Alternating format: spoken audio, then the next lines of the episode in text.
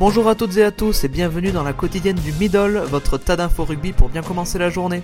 Au menu de ce mardi 10 mars, vague de report et de huis clos à cause du coronavirus, le 15 de France cite l'écossais Heining suite au carton rouge de Mohamed Awas, Joe Marler convoqué par la commission de discipline et plusieurs mouvements sur le marché des transferts. C'est l'information de ce mardi, le match France-Irlande comptant pour la dernière journée du tournoi destination est reporté en raison du coronavirus. Ce report vient s'ajouter à ceux la semaine passée d'Irlande-Italie et Italie-Angleterre. Seule la rencontre Pays de Galles-Écosse devrait se dérouler normalement. Du côté des tournois féminins et U20, les matchs de ce week-end se joueront à huis clos. Du huis clos également pour les rencontres de Top 14 et de Pro D2. La ministre des Sports a annoncé ce lundi qu'aucune rencontre sportive accueillant plus de 1000 personnes ne pourrait se dérouler en France jusqu'au 15 avril. Les trois prochaines journées de Top 14 et de Pro D2 se joueront donc sans spectateurs. Les quarts de finale des Coupes d'Europe seront aussi impactés. Les matchs Toulon-Castres, UBB Édimbourg, Clermont Racing et Toulouse-Ulster se dérouleront à huis clos.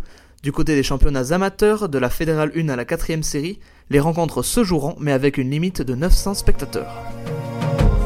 Le manager du 15 de France, Raphaël Ibanez, a cité Nick Heining après Écosse-France, le numéro 8 écossais, à l'origine de l'accrochage qui a vu Mohamed Awas sanctionné d'un carton rouge, et soupçonné d'avoir asséné une fourchette au pilier français. Joe Marler aussi aura des comptes à rendre à la commission de discipline. Le pilier anglais est convoqué ce jeudi pour ce que la commission pourrait qualifier d'attouchement sur le gallois Halloween Jones. Selon le règlement de World Rugby, Joe Marler encourt jusqu'à 4 ans de suspension. Verra-t-on un nouveau Wallaby en top 14 la saison prochaine? L'arrière australien Kurtley Bill serait proche de donner son accord au Racing 92. Le capitaine des Waratahs serait toujours sélectionnable avec l'Australie puisqu'il dépasse la barre des 60 sélections. Il serait une recrue de choix pour le Racing qui vient de signer un autre Australien en la personne de l'ancien deuxième ligne de Bordeaux-Bègle, Luke Jones. Bonne nouvelle pour la fédération néo-zélandaise qui vient d'obtenir la prolongation du centre Anton Leonard Brown jusqu'en 2023. Le centre de 24 ans est devenu ces dernières années un titulaire indiscutable des All Blacks.